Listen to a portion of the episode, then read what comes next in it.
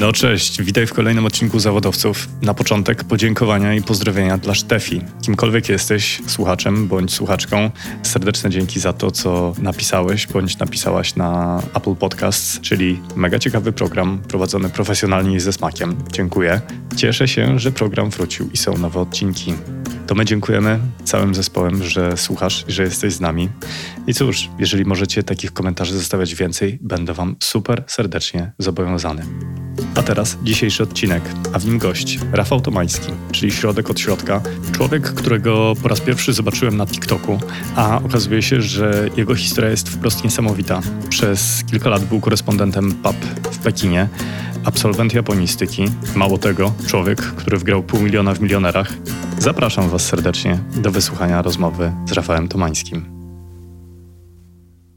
Rafał, to witam Cię w kolejnym odcinku Zawodowców. Witam. Jest mi niezwykle miło, szczególnie, że jestem Twoim ultrafanem na TikToku i chyba dzięki Tobie tylko twierdzę, że od TikToka nie można dostać raka mózgu. Dziękuję, miło mi to słyszeć. Sam zacząłem nagrywać, jak też trochę nie wiedziałem, czy to jest medium dla mnie, ale widziałem, że jest potencjał i że jest to takie terytorium niezagospodarowane praktycznie w ogóle przez coś, co nie jest tańcem albo dowcipem szeroko rozumianym i tak tak zacząłem robić swoje materiały. Też nie wiedziałem, czy ktoś to będzie chciał oglądać. No ale jakoś działa, na razie jest okej. Okay. Wiesz co, w zawodowcach szukam odpowiedzi na pytanie, dlaczego ludzie robią to, co robią.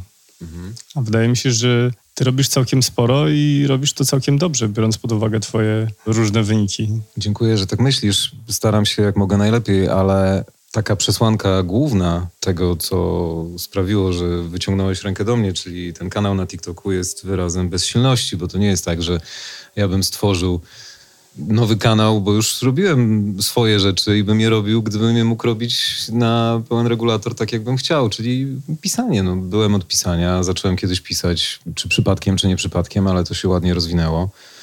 Ludzie chcieli czytać to, co ja chciałem opisać było sprzężenie zwrotne, jakaś odpowiedź i reakcja. Trochę śpiewaliśmy sobie takim bluesem, tylko że pisząc o Azji, że call and response zawsze był taki mechanizm, jak w tamtej muzyce, ale coraz mniej mogłem robić i ten stan się nie zmienił niestety. Czyli cały czas mogę mniej robić, bo Azja jest no, taka suwana na margines, odpychana na margines, jeżeli chodzi o różne redakcje. Nie jedną konkretną, tylko tak naprawdę każdą. I to już nie ma znaczenia, czy to jest mała firma, mała gazeta, duży tytuł, czy polska agencja prasowa, dla której pracowałem też.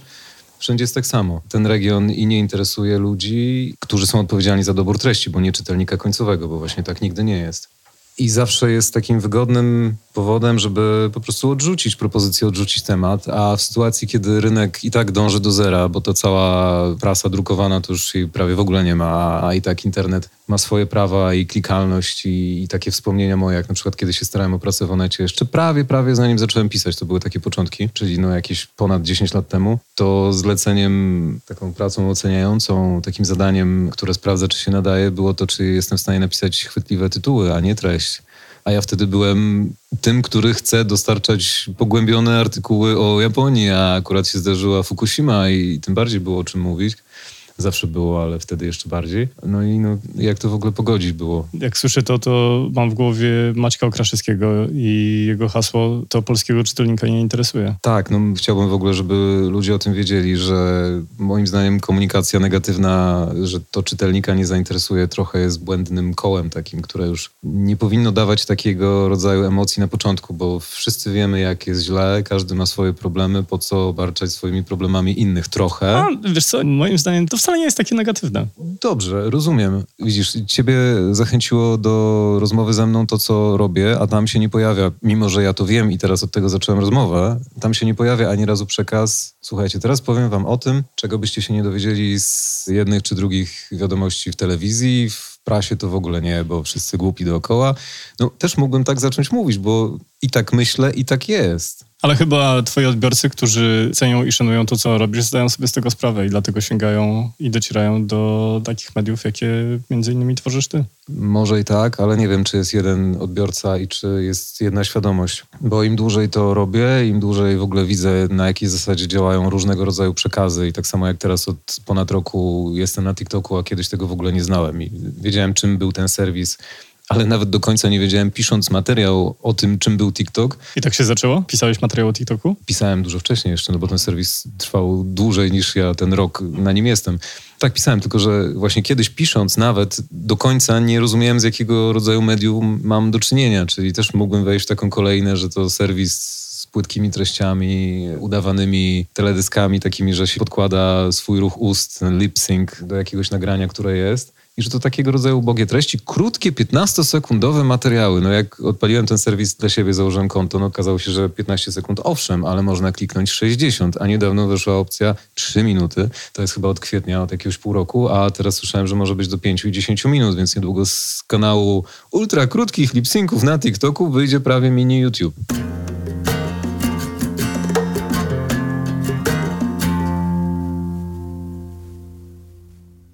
Od początków. Jak to się zaczęło? Skąd japonistyka? Kiedyś przeczytałem taką książkę Yukio Mishimy na uwięzi. Polski tytuł, angielski to jest Sailor Who Failed the Grace from the Sea, czyli taki marynarz, który wypadł z łask morza, a japoński tytuł to jest w ogóle co innego. Gogo no Eikyo to jest popołudniowa no, przygoda, zdarzenie, coś takiego. Trzy różne światy, trzy tytuły i, i trzy kierunki już pokazywane, ale w środku była taka treść, bo to jest krótka powieść 120 stron, 130, jeszcze taki, taki mały format. Naprawdę tam jest niewiele, ale utkwiło mi w pamięci, bo tam było o bardzo dziwnie zachowującej się młodzieży. O bardzo dziwnie poukładanym trzynastolatku, który w ogóle to wszystko, co go stworzyło, czyli ta kultura japońska, która zezwalała na takie zachowania, nie mieściła się w tym obrazku, który ja miałem. Nie tylko o Japonii, ale w ogóle o różnego rodzaju literackich wrażeniach. I zaciekawiło mnie to, bo ten sposób przedstawienia był jednocześnie piękny i bardzo okrutny i ta rzeczywistość była taka zimna. Tam się nic nie zgadzało, a jednocześnie wszystko tworzyło spójny obraz. No i chciałem wiedzieć więcej po prostu, co to jest za kraj, co to był za człowiek, który to napisał. Jeszcze wtedy, pamiętam, tata mi przyniósł z pracy dwie wizytówki od poznanych Japończyków z delegacji. Po prostu no, delegacja jak delegacja. Akurat spotkał się z Japończykami, ja patrzyłem, no z jednej strony rozumiem, z drugiej strony, o, jakie Świat do mnie mówi. Jakie ładne, jakie ładne znaki, o co chodzi? Pan Nakamura? A, to o to chodzi. Minoru, to zapisane tak. I wtedy na rynku pokazał się pierwszy słownik polsko-japoński. To pamiętam, była wiedza powszechna. To był rok, który 2000... 97 to 97. Był. 97 albo 96. Koniec lat 90. I pierwszy taki słownik znaków kanji, który akurat mogłem sobie kupić, żeby te wizytówki zrozumieć. No i okazało się, że jestem w stanie jakoś połączyć te dwa światy, że nawet ze słownikiem, tak, zupełnie coś dziwnego. No, każdy może wiedzieć, że są jakieś znaki, jakiś inny sposób zapisów w japońskim, też pochodzący od chińskiego, że te, to, tego rodzaju ideogramy. No ale z takim słownikiem okazało się, że można to odczytać. No i tak poszło. A potem więcej literatury. Chciałem iść na studia, żeby dobrze się nauczyć języka. Nie wiem do końca, czy studia były dobrym wyborem. W ogóle, czy studia są dobrym wyborem, to jest innego rodzaju rozmowa. Bo chyba jednak do końca nie, w takiej formie, w jakiej są prowadzone obecnie. Chyba nie tylko u nas, czyli w skrócie studia mało mnie nauczyły tego i czym się zajmuję i tego, co mnie interesowało. Natomiast oczywiście, no, jako powód do nauki języka, tak żeby ktoś już pokazał mi to systematycznie, bo nie chciałem popełnić błędu, jeżeli się coś czasem widzi po raz pierwszy, jak się źle zapamięta, wytworzy jakieś złe połączenia w głowie, to potem trudno jest je przerwać. I więcej pracy trzeba włożyć w to, żeby nadpisać to dobre nad tym, co no, wyszło z takiego trochę chaosu i nie chciałem tego chaosu sobie zrobić odnośnie japońskiego, bo wiedziałem, że chciałbym go zrozumieć dobrze jako język. No więc owszem, tak, znaki zrozumiałem, ale języka się nie nauczyłem jakoś specjalnie, bo, bo językowo na studiach średnio mi to szło. I mniej rozumiałem z tego, co było dookoła i też moim zdaniem to była zbyt głęboka woda. Nie dla wszystkich jest to samo dobre, po prostu. Jeżeli ma się grupę, to nie dla wszystkich jest takie samo tempo dobre. To ilu Japończyków wykłada na japonistyce? Wtedy to wystarczyła jedna osoba na, na rok, no bo lektorat już i tak powalał wszystkich po prostu, no to teraz po japońsku, o Jezu, o co chodzi? Gumowa zabawka, żaba, jak to, co? To było straszne. Wystarczyła jedna osoba, potem była druga. Ta jedna osoba była od 30 lat, wtedy nie wiem, czy jeszcze uczy, doktor Okazaki, Japończyk. Potem dochodziły kolejne osoby do lektoratów. One się czasem zmieniały, bo czasem właśnie przyjeżdżały na dwa lata, wypełniały swoją funkcję jako prowadzący lektorat tutaj, wracały do siebie, niektóre zostawały dłużej. Ale dla mnie po prostu to tempo języka było nie takie. Ja nie rozumiałem języka obcego tłumaczonego tylko w tym języku. No to jest trochę, było dla mnie przynajmniej trudne. Oczywiście moi znajomi doskonale sobie radzili. Byli tacy, którzy wygrywali konkursy językowe i odnajdywali się w tym systemie, no ale już samo to, że nie było to dla wszystkich, nie wiem, moim zdaniem to była za duża przeszkoda na początku. Że czym innym jest chęć poznania kultury i czym innym jest chęć poznania znaków, a czym innym w ogóle tłumaczenie takiego nieznanego przez nieznane. Jaki sześcian problemów się tego robi. To jak się tego nauczyłeś? Co się No zmieniło? do końca języka dalej się nie nauczyłem, bo oczywiście egzaminy pozdawałem, niektóre komisyjnie, niektóre nie, ale niektóre szybciej, niektóre łatwiej, ale językowo owszem, poradzę sobie. Znaki trzeba było mieć na tam 95% chyba, czy, czy 90% na egzaminy, bez tego by się nie dało przejść dalej, no ale znaki to tak jak matematyka. Obrazek z części, części są zadane, to naprawdę jest matematyka, to wcale nie jest takie trudne. Tak, odtwórczość nauczysz się kolejności kresek, zapamiętasz ją dobrze na początku znowu, żeby nie, nie mieć tego chaosu i, i to jest proste później. Ale nie miałem styczności z językiem później tak na co dzień i poza tym też wiem po sobie, że miałem zupełnie inny sposób myślenia i postrzegania i informacji i tego, co jest dookoła, jak byłem na studiach, niż teraz. Oczywiście. I nawet też wiem, ilu rzeczy sam mogłem się nauczyć odnośnie Chin, tak jak wysłano mnie później z Polskiej Agencji Prasowej na korespondenta do Pekinu, to ja się nauczyłem Chin sam. I tak samo później miałem, znaczy wcześniej chronologicznie, ale też później po studiach, miałem możliwość pojechania kilka razy do Korei. O Korei nie wiedziałem nic, poza jakimiś ogólnymi informacjami. Ale kiedy sam byłem na studiach, nie było jeszcze K-popu i nikt się tam nie interesował kimchi, nie- ani też specjalnie nie wiedział, czym to jest. A ten, naprawdę, no, ten, ten świat azjatycki był trochę mniej znany niż teraz. Teraz większość dzieci praktycznie ma styczność z K-popem i, i rozumie to o wiele bardziej niż ja, nawet po tych latach obcowania z tym. Natomiast zmierzam do tego, że wiem, ile pracy włożyłem w rozumienie Chin i Korei samemu, Aha. i jak to jest różne od tego, co chciałem dostać jako już ten pakiet gotowy, zrobiony przez specjalistów, taki English is Easy kurs Aha. na studiach, wybierając japonistykę.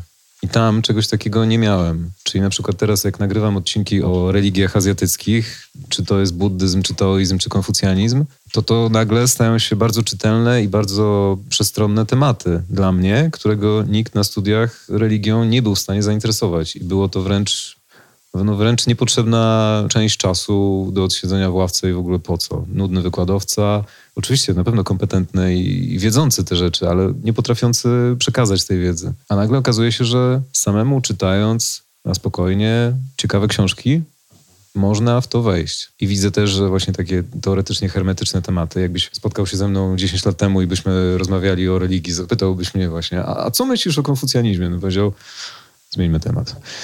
Na przykład, no bo w ogóle to byłoby poza moim radarem, a nagle się okazuje, że to jest coś, co ci opisuje Azję, tłumaczy sposób myślenia i co więcej jeszcze daje praktycznie zestaw gotowych rad, co zmienić u siebie. Nie tylko we własnym życiu, jak być lepszym, taki jakiś poradnik trenerski, tylko po prostu jak nawet prowadzić takie zmiany na polach, które bym chciał już z własnym doświadczeniem zawodowym móc zmieniać, czyli na przykład przekaz informacji, edukowanie czytelników, w ogóle system edukacji jako coś, co wymaga zmiany też u nas odnośnie tego, co powiedziałem wcześniej. I nagle bierzesz taki konfucjanizm, przebijasz się przez te tysiące lat historii, starasz się to zrozumieć i to zaczyna się układać. I co więcej, Wiem po sobie, że te wszystkie azjatyckie rzeczy bardzo się potrafią odwdzięczyć. Im więcej się włoży w nie pracy, tym one bardziej potem zaczynają się same dzielić, pączkować i w ogóle jakby się zostawią jak takie bakterie na jakiejś szalce. W sensie porządkować życie? One same potrafią stworzyć jakąś nową rzeczywistość z siebie, z którą później masz styczność, czyli przeczytasz 10 książek ze zrozumieniem, na przykład ze zrozumieniem o czymś i później ten temat nagle się pojawi gdzieś, nie zwróciłbyś na niego uwagi, czy w telewizji obejrzysz jakiś fragment i tam będzie wzmianka o tym. albo- Wzorce pewne zaczynasz dostrzegać? ale też nawet i szczegóły, nawet takie różne kulturowe rzeczy. Wzorce tak. I ten, ten klimat nagle się okazuje, że właśnie to, co przeczytałeś i to, co w tobie zostało, bo postarałeś się, żeby to zapamiętać, nagle się okazuje, że w jakimś programie, nawet naprawdę przypadkowym, bo to może być podróżniczy, kulinarny, o zwierzętach, film nowy, stary, obojętne. Nagle się okazuje, że jest jakiś wątek. Czy to będzie w pierwszym bądzie, czy to będzie w Masterchefie, nagle jest coś, co pokazuje ci, że a, w sumie rzeczywiście, pamiętam, to było.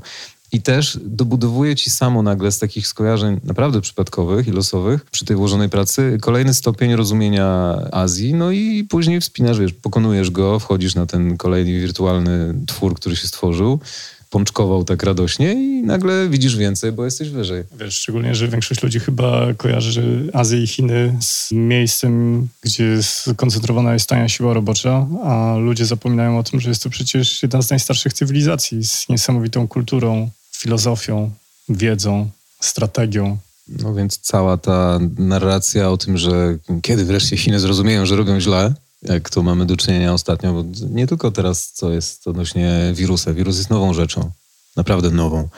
Dużo wcześniej jeszcze były różne starcia handlowe, jeszcze za czasów Trumpa, mniej więcej trwające drugie tyle co wirus. No a wojny handlowe nie są niczym nowym. Kiedyś się trzeba było otworzyć z perspektywy amerykańskiej, czyli tego niby jedynego słusznego świata na Chiny w latach 70., po to, żeby później, jak Nixon stwierdził, zrobić największy błąd swojego życia. A tak naprawdę jeszcze jakby się cofnąć, jak się kończyła druga wojna światowa i był tak zwany długi telegram, czyli ten long telegram George'a Kinana z Moskwy do rządu amerykańskiego, to był chyba 48 rok, z tego co pamiętam, albo 6 albo 8, to tam oczywiście to było stworzenie strategii powstrzymywania komunizmu wówczas sowieckiego, ale za chwilę się dobudował chiński. Ale tą radą z długiego telegramu, o której się zapomina, było to, że wygra ten, który będzie łatwiej przekonywał do swojej kultury, a nie miał więcej rakiet. Bo to na tym polega w ostateczności. Czyli jeżeli przez te kilkadziesiąt lat ostatnich mogliśmy oglądać Rambo i się ekscytować ekranizacjami Avengersów, to jeszcze Stany Zjednoczone były w stanie pokazać swoje wzorce kulturowe. No może Avengersi są złym przykładem, bo to jest mimo wszystko nowa rzecz. Robiona dobrze, kompetentnie, oczywiście ładne i śmieszne, ale, ale to jest stosunkowo nowa rzecz. No bardziej Rambo takim przykładem, czy Terminator, czy nawet jakieś stare westerny. A teraz to jest nowy trend, którego już ta obecna władza, jedynie słuszna, nie jest w stanie wziąć swoje ryzy, bo już go nie chce nawet zrozumieć. Czyli te dzieci słuchające K-popu, młodzież, dzieci, młodsze pokolenie, podatne na różnego rodzaju azjatyckie wzorce. Teraz jest to Korea. To, co jest koreańskie, wyszło z Japonii. A Chiny robią to samo, tylko jeszcze nie dostały tego okienka takiego, żeby słuchać na przykład, nie wiem, mandarin popu, a nie K-popu tylko i wyłącznie. Mimo, że to jest bardzo podobne tak naprawdę. Natomiast ta obecna władza, która się w tym świecie zwycięskim, powojennym, alianckim, zachodnim, amerykańskim, nauczyła tego, że jej jest na wierzchu zawsze, zostaje z tyłu teraz. I to ta transformacja już się dokonuje, a, a niedługo się właśnie wypełni to, co wynikało z tego długiego telegramu, czyli większą możliwością przyciągania wykaże się kultura azjatycka i bez rakiet wygra się wojnę o ludzi, o oczy, o widzów. Szczególnie, że mam wrażenie takie, że kultura Zachodu, w tym ta kultura Stanów Zjednoczonych, za chwilę ograniczy się do influencerów i do takiej przaśnej popkultury. No, nikt nie każe robić przaśnej popkultury, bo popkultura sama teoretycznie ma być łatwiejsza już niż nie pop, ale na przykład jeżeli byś chciał rozmawiać o japońskim teatrze, to za każdym razem on wtedy, kiedy powstawał, był popkulturą. Obojętnie czy stary No, czy Lalek teatr, czy Dzioruri, czy Bunraku, czy Kabuki, które z samą nazwą jest czymś dziwnym. Na przykład teraz jakbyśmy mieli omawiać japoński teatr, stary, XVII wieku, no to właśnie Kabuki z, z, takimi różnymi krzykliwymi makijażami na postaciach, tymi pięknymi strojami, tym chodzeniem takim śmiesznym po scenie, no to byśmy teoretycznie mieli rozmawiać o czymś starym, o czymś takim bardzo japońskim, bardzo hermetycznym, trudnym do zrozumienia, bo starym i lepszym. A to wszystko zgodnie z nazwą, bo kabuki to jest szalony, to jest odmienny. Kabuki mono, mono to jest teoretycznie na jednej z pierwszych lekcji możesz się dowiedzieć na japońskim, że to jest rzecz, ale mono to też jest człowiek. Więc kabuki mono to też jest szaleniec, odmieniec, dziwak. I, I, kiedyś było tak, że to byli wszyscy ci, którzy protestowali. To byli tacy hipisi, to byli tacy hipsterzy. To byli hipsterzy, no, te kilka wieków temu w Japonii, kiedy wszystko było sztywne, poukładane i nie można było nic robić innego, to oni robili wszystko inaczej. Trzeba było mieć włosy związane, to oni sobie je zapuszczali i nie wiązali. Trzeba było mieć szaty określonej długości, to oni mieli zawsze za długie. Miały przylegać do ciała, to oni sobie wzbogacali je w takie fiszbiny, ciężarki, żeby tworzyły klosze. Wszystko było odwrotnie. Trzeba było być ubranym, to oni chodzili goło. Odwrotnie w każdej postaci. A teraz już to widzimy jako pozostałość, jako tradycję, jako ten trzon. Czyli teraz z obecnej popkultury też kiedyś pewnie o prześności nikt nie będzie w stanie stwierdzić z perspektywy XXIII wieku, czy na przykład ten aspekt K-popu, którego teraz doświadczamy, był jeszcze przaśny, czy już nie. Bo wejdzie jako kanon na przykład.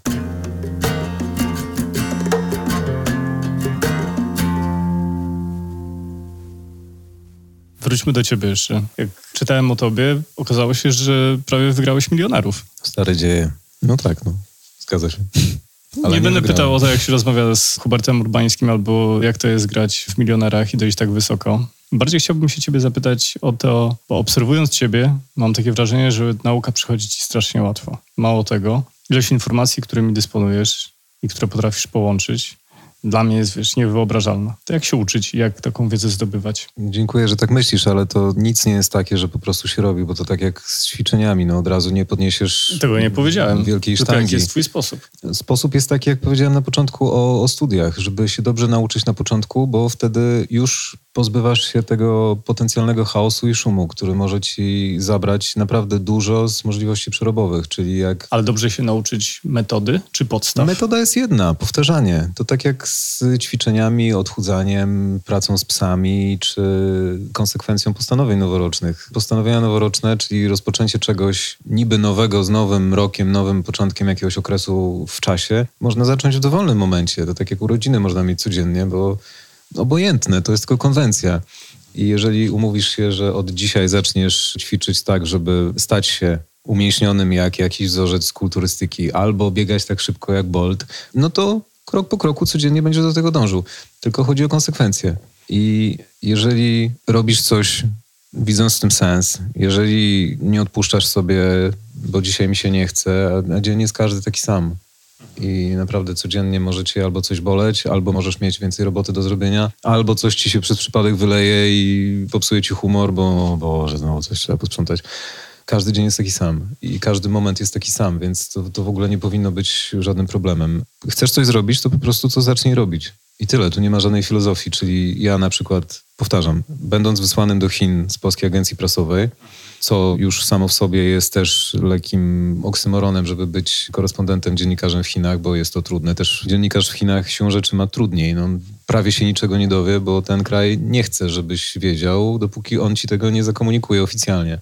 Więc jest to trudne. Wiem, próbowałem z paroma rzecznikami prasowymi rozmawiać chińskimi. A jeszcze taka osoba, czyli Chińczyk albo w ogóle reprezentant chińskiej firmy za granicą, no to to już jest w ogóle też kolejny poziom tego absurdu. Interakcja pojawia się tylko i wyłącznie w momencie, kiedy druga strona czegoś potrzebuje. Tak, to jest wspólny mianownik. Jeżeli druga strona czegoś potrzebuje, to zawsze się uda. Jeżeli ty potrzebujesz, no to, to jak się wpasujesz w trendy tej drugiej strony, to okej, ale tak, Tak. To, to nie zadziała inaczej.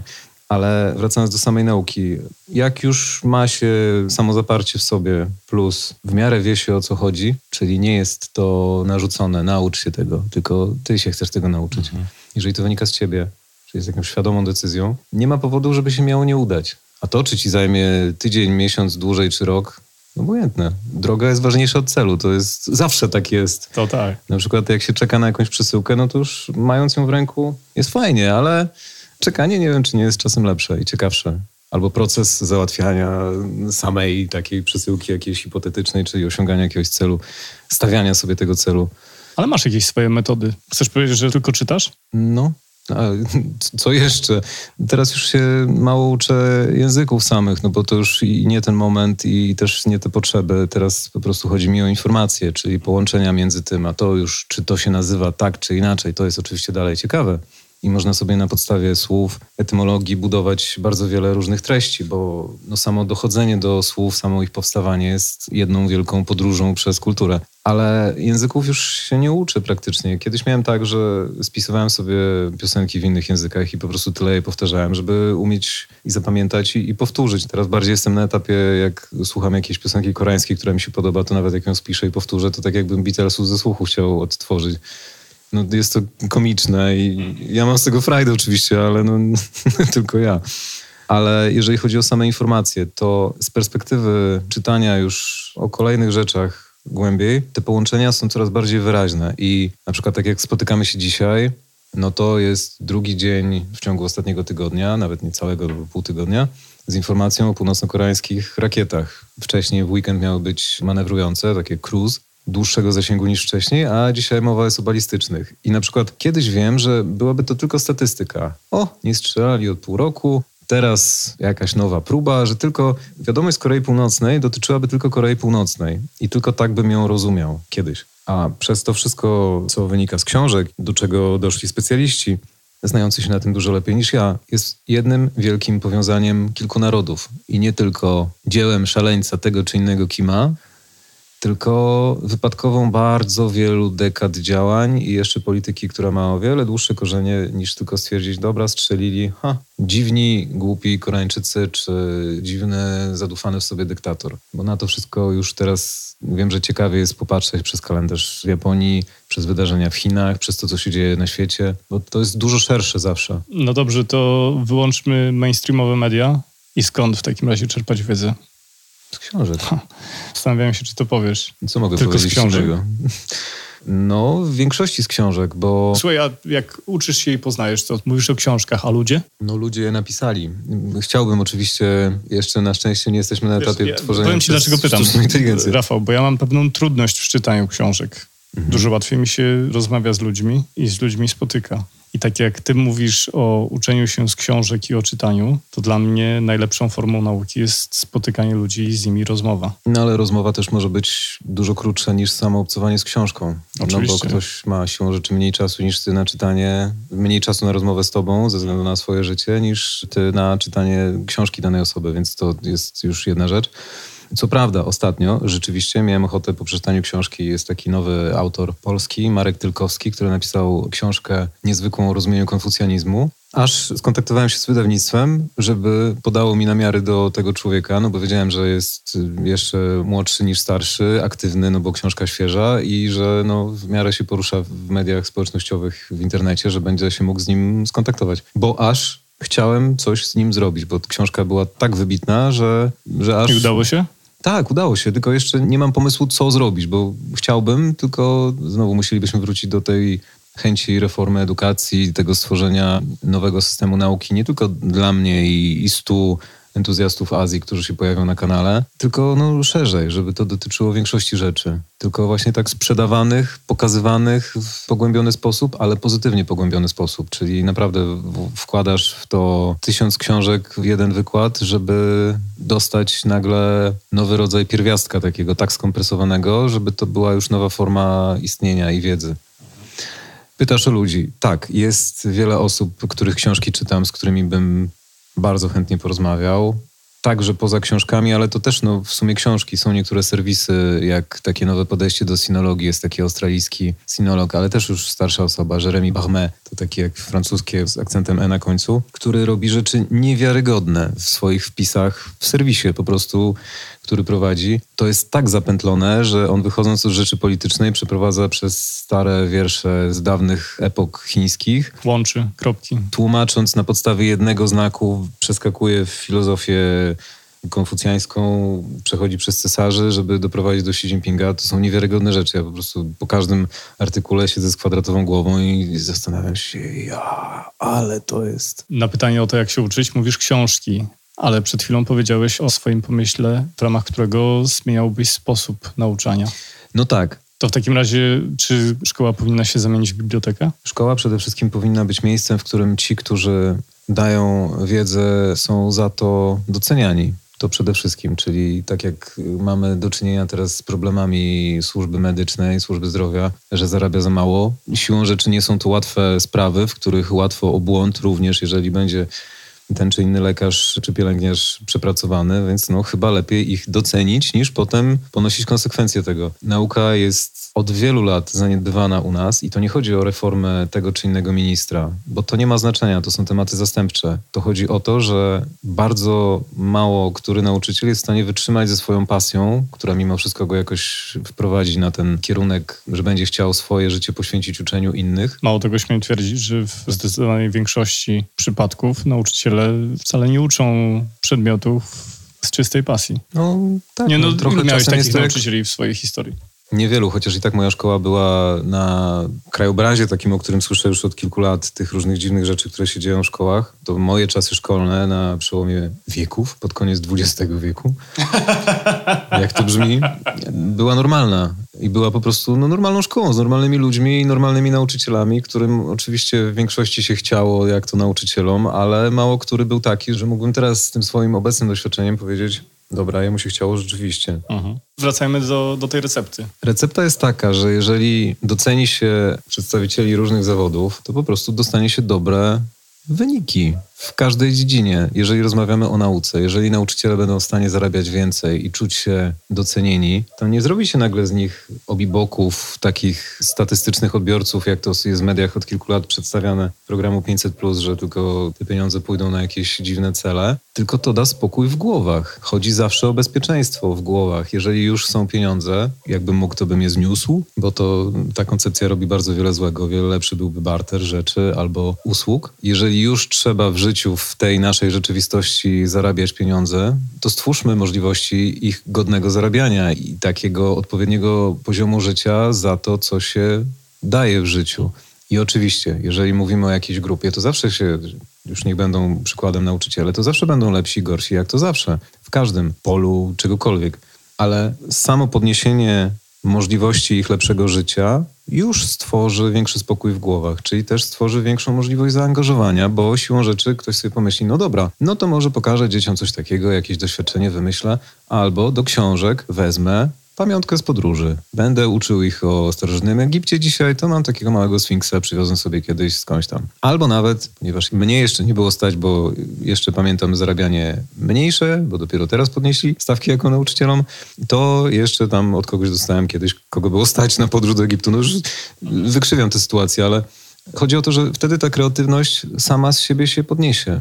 Na kanale u siebie książki są głównym moim sposobem pokazywania wiedzy i dużo czytam fragmentów, żeby też pokazać, że to, co wydaje się niezrozumiałe, ktoś już doskonale opisał i to jest po prostu wyłożone czarno na białym. Nawet nie ma się do czego przyczepić. Wystarczy to przeczytać i to już staje się proste albo przez właśnie różne rzeczy, które przywoziłem sobie jeszcze, jak można było jeździć po świecie, żeby pokazać, że to, o czym rozmawiamy, wygląda w ten sposób, albo to, o czym rozmawiamy, miało kiedyś przełożenie na jakiś inny aspekt życia i oto do tego przedmiot. Dowolna rzecz.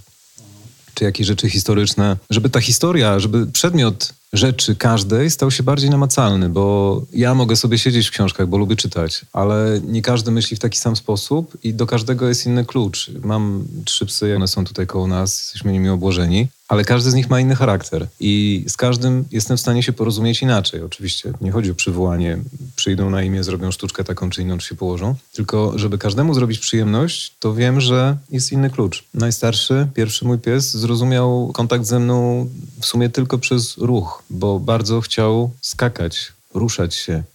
I jak zobaczył, że ja mu to mogę zapewnić, to zaczął się na mnie patrzeć cały czas, bo czekał na kolejne komendy. I w ten sposób naprawdę zaczęliśmy rozmawiać. Od kilku lat po prostu no, rozmowa bez słów. Teraz no, dalej trzy psy dookoła nas, tylko jeden szczeknął, jak usłyszał psa z zewnątrz. Każdy ma inny charakter i jakkolwiek to jest proste, no to tak to wygląda w praktyce. Ja bym dołożył do tego wszystkiego, o czym rozmawiamy, na przykład odnośnie edukacji. Sam nie miałem wcześniej zwierząt no, takich jak psy, no bo rybki czy kanarek, czy chociaż kanarek to moim zdaniem był bardzo inteligentny ale rybki czy świnka morska wcześniej to, to nie jest ten kaliber. Z całym szacunkiem oczywiście dla nich. Ale wydaje mi się, że też bardzo by się przydał w szkołach przedmiot i to nie traktowany na zasadzie zapchaj dziury i urywania się z tego, przedmiot rozumienia zwierząt. Nie biologia, nie to, co pies ma w środku, tylko co pies ma w głowie i jak można do niego podejść. Wiesz, słuchaj, może zacznijmy w ogóle od rozumienia ludzi. Tak, no przydałoby się, ale kontakt ze zwierzętami też wydaje mi się, że wiele osób mógłby uspokoić i też wiele sytuacji załagodzić, dodać też nową płaszczyznę życia. Nagle się okazuje, mając psy, że ta rzeczywistość jest większa niż wcześniej. W sumie wracamy do tego, że szkoła szkoła uczy pewnego kurikulum z zbioru umiejętności, które potem tak naprawdę wcale nie są nam potrzebne. No, japonistyka starej gramatyki, która jest kompletnie martwa i oczywiście no, ciekawa dla tych, których ciekawi, ale no, na co dzień nie, nieprzydatna. Kończyłem też SG, szkoła handlowa, Ekonomia owszem, no była, ale ekonomii uczyłem się sam i co ciekawe z blogów, niewydane treści książkowe Piotra Kuczyńskiego, komentatora, który jest obecny do dziś. I czytałem tyle razy jego wpisy na blogu, na których tłumaczył bieżące wydarzenia ekonomiczne, aż zaczynałem rozumieć, aha, dobra, to jeżeli to idzie w górę, to to może się zmniejszyć. Aha, to o to chodzi. No ale no to znowu, no to moja energia włożona w to, co powinienem mieć na studiach tak pokazane, jak to, co mnie interesuje później. Czyli co, książki? Coś jeszcze? No, książki i chęć. Książki i chęć. brak przymusu, bo przymus to już jest, to praktycznie pozbawia możliwości interakcji z wiedzą. Przymus to przymus, a chęć własna, czyli wykształcenie własnej chęci, no ale ona może powstać, jeżeli będzie miała dobre warunki Czyli musi mieć jak wzrosnąć, jakiś nawóz, tak jak roślina. Musi dostać ta chęć, żeby... Co przez to rozumiesz? Żeby ktoś cię był w stanie zaciekawić materią. Ja też mógłbym zrobić kanał o Azji, który byłby no, prawdopodobnie niepotrzebny nikomu w takiej formie odtwórczej czy hermetycznej, skacząc po tematach, nie tłumacząc, traktując, że każdy by to wiedział, bo przecież to jest proste, mówiąc do ludzi z góry. No tak czasem mówiono do mnie. Ja, ja sam usłyszałem, jak właśnie nie radziłem sobie na jeszcze pierwszym semestrze, pierwszym roku na japonistyce językowo. To sam usłyszałem od tego pierwszego Japończyka właśnie, doktora Okazakiego, serdecznie pozdrawiam, Tsuneo Okazaki, starszy pan. Jego żona była super, ale między innymi uczyła starszej gramatyki zupełnie niepotrzebnej, ale była naprawdę... Polka czy Japonka? Polka, pani Krystyna Okazaki już świętej pamięci, bo zmarła jeszcze niedługo po końcu moich studiów. Bardzo mi pomogła i, i była naprawdę bardzo ciepłą, mądrą, starszą panią, która była w stanie zainteresować nawet trudnym i hermetycznym tematem, a nawet jeżeli widziała, że już no, no nie da rady, no bo młodych ludzi stara gramatyka średnio. Ona sama pamiętała czasy, jak się jeździło koleją transsyberyjską do Japonii, no bo to była osoba z lat co ty mówisz? 60. Tak, tak. Jak, jak moi wykładowcy jeździli, jeszcze właśnie ta najstarsza kadra jeździła do Japonii, no to pamiętała te czasy, kiedy nie można było wsiąść w samolot, polecieć za 10 godzin być w Tokio, tylko jechało się dwa tygodnie, a potem czekało we Władywostoku na prom na Hokkaido, żeby się przedostać. Wyobrażasz sobie, jaki podcast można byłoby nagrać? No, na pewno. Ale to ci jeszcze dokończę tylko odnośnie tego, że sam usłyszałem po pierwszym roku, że to może nie są studia dla mnie. Od właśnie jedynego japońskiego wykładowcy na roku, oczywiście, który mówił po polsku, no ale to... to Dlaczego tak myślał? no właśnie, to trzeba by go spytać. Myślałem, że zapytałeś. Zapytałem, ale bardziej to była taka rozmowa jeszcze studenta ze starszym wykładowcą. No też nie wszystko ci wolno. Nie myślisz w taki sposób szybki. To chyba też powinno się teraz. zmienić. Nie sądzisz? Oczywiście, że tak. No jeżeli już się tam jest, jeżeli wiadomo, że człowiek z 30-letnią praktyką chyba widział wiele, no raczej nie, nie samych orłów ma się zawsze wszędzie, no to też to nie powinno się tak mówić. Po prostu. Ten moment startu każdy ma w inny sposób i dotarcie do kogoś, no ja potem związałem się z Azją już całkowicie i trzymam się jej niemalże aż momentami, większymi momentami niż mniejszymi, nierozsądnie, bo to nie przynosi pieniędzy. Niestety, choć Czego ci serdecznie życzę. Dziękuję. Ja sobie też tego życzę, ale tak samo życzę każdemu właśnie możliwości bycia wynagradzanym za to, co robi, bo naprawdę, jeżeli już mamy takiego rodzaju umowę społeczną jak pieniądze i praca za pieniądze, no to pozwólmy zarabiać. Po prostu. I wtedy ktoś będzie mógł sobie robić rzeczy o Afryce, ktoś o Azji. Obojętne. Będziesz chciał, skorzystasz. Po prostu stwórz pola do działania, a wtedy kreatywność sama się zrobi. Mhm. I to jest, to jest podstawa. Tylko to Ale już nie wychodzisz z zależy... takiego założenia, że potrzebna jest instytucja? Przede wszystkim potrzebny byłby inny sposób myślenia, bo jeżeli... czyli odbiorców? Tak, wszystkich, od władzy po zwykłego człowieka, tylko że to już można zrobić w szkole. Dlatego przeważnie zawsze nowy rodzaj władzy, który chce dużo zmieniać, zmienia sposób nauczania. Tylko, że to, o czym ja mówię, nie chodzi o to, żeby zweryfikować prawdę historyczną, czyli jakieś tam warianty opisywania udziału w tej wojnie czy innej, tylko chodzi mi o możliwości interesowania każdą dziedziną wiedzy. Bo ja nie mówię, że ma być uczona tylko historia czy językoznawstwo, tylko mi chodzi o każdą rzecz od biologii, geografii, każdą po prostu wtedy. Nie będziesz się musiał zastanawiać, jak stworzyć tysiąc nowych programistów rocznie, tylko oni się sami stworzą. Dokładnie. Bo ty im dasz Ale warunki pod warunkiem, że będą mieli warunki, będą wiedzieli, że programowanie jest dla nich interesujące. No właśnie.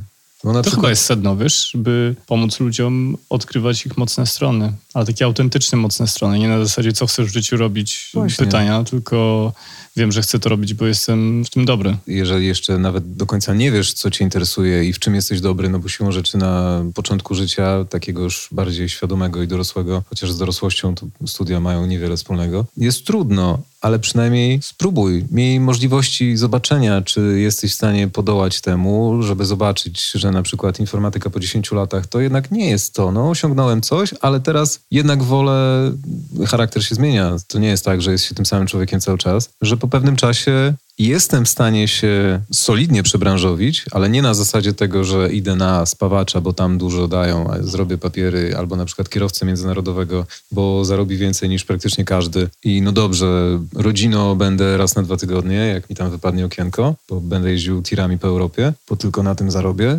Tylko przebranżowienie się naprawdę z z każdej branży w każdą.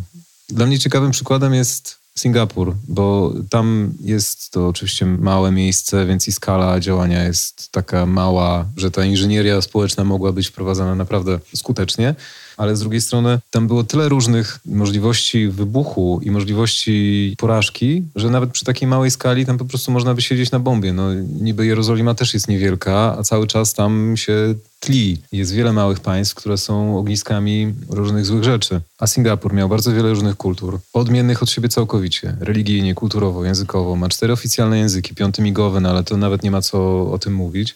I tam stworzono naprawdę inżynierię społeczną jednym niemalże pokoleniem, prostując wszystko, co mogłoby wybuchnąć kilka razy na tydzień. To jest teraz centrum finansów, centrum innowacji, centrum edukacji, no wszystko co najlepsze na świecie. Jedno z najlepszych lotnisk na świecie, jedne z największych linii lotniczych na świecie, transport, no wszystko, wszystko po prostu. A, nie ma miejsca, tym bardziej im więcej jest ludzi, tym jest mniej miejsca a rządzi tak samo jedna rodzina, prawie że, rodzina Lee, tak jak w Korei Północnej mamy Kimów, to tutaj mamy ojca założyciela Lee Kuan Yew, a teraz jest jego syn Lee Hsien Loong i była przerwa tylko 14 lat na innego premiera, ale tak samo ten, który jest teraz premierem młodszy Lee był wtedy wicepremierem, więc naprawdę jest rodzinny biznes od lat 60.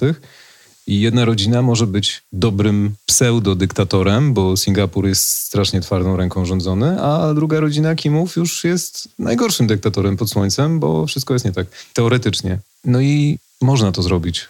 Można dać bardzo wiele wędek pokoleniom i stworzyć im dobre warunki. A jak to zrobiono w Singapurze poza twardą ręką? No właśnie chciałem zapytać. Dano ludziom wszystko za darmo prawie. Mieszkania za darmo. Możliwości pracy, niewielka licencja, działaj. Tylko musisz mieć licencję na przykład. Brzmi trochę jak utopia. No ale jak widać, można takie coś zrobić. To tak samo dla mnie było zaskoczeniem, że w Rwandzie, o której czytałem jeszcze u Wojciecha Tuchmana, że no było bardzo źle, ludobójstwo i straszne rzeczy, że w Rwandzie teraz jest internet prawie wszędzie i jeden z najbardziej zaawansowanych technologicznie krajów na świecie. Ale opowiedz jeszcze proszę o Singapurze. Tam sposobem na animozję między potomkami mniejszości z Indii, między Malajami, Chińczykami, na przykład Malajowie i Chińczycy się nienawidzą, bo Chińczycy zarabiali pieniądze. Malajowie nigdy ich to nie obchodziło. No, lubili mieć rzeczy, ale nie mieli takiego rysu przedsiębiorców w sobie, bo woleli żyć z dnia na dzień. A Chińczycy jak przyjeżdżali z kontynentu, robili interesy, prowadzili handel i zawsze się bogacili na tych Malajach, którzy no po prostu żyli sobie z dnia na dzień. I jeszcze do tego właśnie potomkowie różnych stanów w Indiach, co stan przecież to inna kultura. I oni wszyscy naprawdę by się najchętniej pogryźli. Jeszcze z administracją kiedyś brytyjską, jeszcze Singapur, kiedy należał do Malezji, jak jeszcze się nie nazywała samą Malezją, tylko że była Federacją Malajską. I jak się wreszcie zdecydowano na samodzielność, okazywało się, że można tych wszystkich ludzi z różnych kultur wpakować parytetem do osiedli zbudowanych za darmo przez państwo w bardzo dobrych warunkach dać im możliwości prowadzenia tych firm, które chcą, tylko dając możliwość wykupienia takiej licencji od państwa, ale jeżeli już miało się papier na prowadzenie na przykład ulicznego jedzenia, które zawsze było w Singapurze, ale na przykład nie można było skontrolować jakości sanitarnej, mhm. no to licencja od państwa już dawała aparat takiej kontroli i gwarancję tego, że nie zachorujesz, nie będzie epidemii i nagle się okazało, że można to zrobić. I tam był przeskok naprawdę z, w ciągu jednego pokolenia możliwy do zrobienia. I to był naród imigrantów, ludzi z kompletnie różnych bajek, różnie wyglądających, inaczej mówiących, a teraz każdy z nich może mówić po swojemu. A szkoła jak wygląda? No nigdy nie byłem w singapurskiej szkole, ale z tego co widzę w, w różnych mediach. I ale idę o zakład, że czytałeś o niej.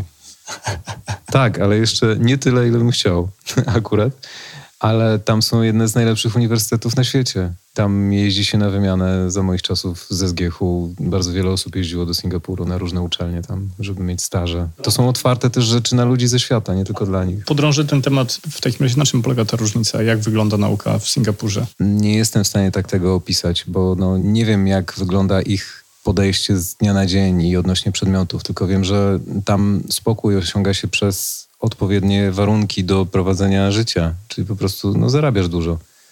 I ta podstawowa różnica, jak oni wyeliminowali korupcję w swoim rządzie, no bo w Azji jest zawsze korupcja, zawsze wszędzie. No, Singapur jest maleńkim państwem na tle wszystkich innych, które w samych Indochinach po prostu jest jedna wielka łapówka jedna na drugiej, obojętnie czy mówimy o tym czy innym kraju. Ale w Singapurze stwierdzono, że jeżeli zapłaci się ministrom tyle, co menadżerom w korporacjach, to przestaną kraść. Mhm. I przestali. Więc nawet na stanowiskach tak już otwartych i transparentnych, które teoretycznie tak miały już lepsze pensje, jak dano ludziom jeszcze więcej, no to nagle pozbyto się problemów o to, żeby te sumy gdzieś załatwiać sobie na boku. Wiesz, ja tego nigdy nie rozumiem, tego oburzenia, które słyszę i widzę w przypadku różnych ludzi komentujących to, ile zarabia się na eksponowanych, ważnych stanowiskach. Ale oburzenie jest na pokaz. Oburzenie się przydaje politycznie. Oburzenie tworzą ci media. No, kto jest oburzony? Ja mogę być... Znaczy w sumie co z tego, że, że jest się oburzonym? Co to zmienia tak naprawdę? I, nic nie zmienia. No właśnie. Bo ja mogę się, no nie wiem, zdziwić na przykład ewentualnie, ale w sumie, jeżeli sam bym zarabiał dobrze, no to co mi do tego, że ktoś ma jeszcze więcej, na przykład na wyższym stanowisku, albo jeszcze więcej robiąc coś innego? No to mogę pomyśleć bardziej w ten sposób. Jeżeli miałbym możliwość takiego przebranżowienia się, o którym mówiłem wcześniej, czyli naprawdę skoku między branżami, nie tylko oportunistycznie, no to też jestem w stanie w to wskoczyć. Więc nie mam po co się oburzać, bo to leży w moim zasięgu.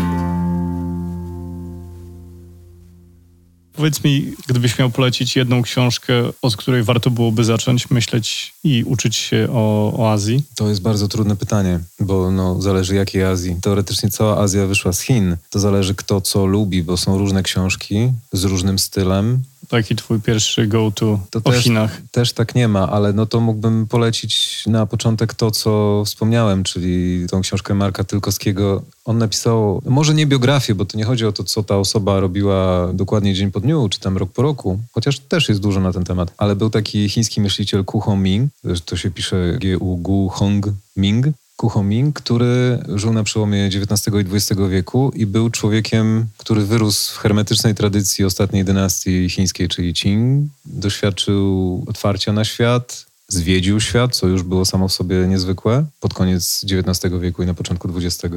Umiał bardzo wiele języków, potrafił nagle pokazać, że rozumie coś w innym języku, o którym nie wiadomo było, że się uczył. Miał w sobie, no naprawdę, komputer jeszcze w dobrej generacji, w starych czasach w głowie i chciało mu się rozumieć wiele. I Marek Tylkowski opisał jego podejście i co ciekawe, pokazał też, że do tych samych wniosków dochodzono także i po nim, nawet nie znając jego dzieł, bo on dużo pisał, dużo po sobie zostawił, ale nie wszyscy je czytali. Była rewolucja kulturalna, nie wszystko też było transparentne, bo mówimy o Chinach. Poza tym też była diaspora, która wyjechała do Hongkongu, także w Singapurze też, która była już z południa Chin i też no, nie było takiego przepływu informacji, nie wszyscy o tym Kuchomingu wiedzieli. I dochodzono do tych samych wniosków, co on.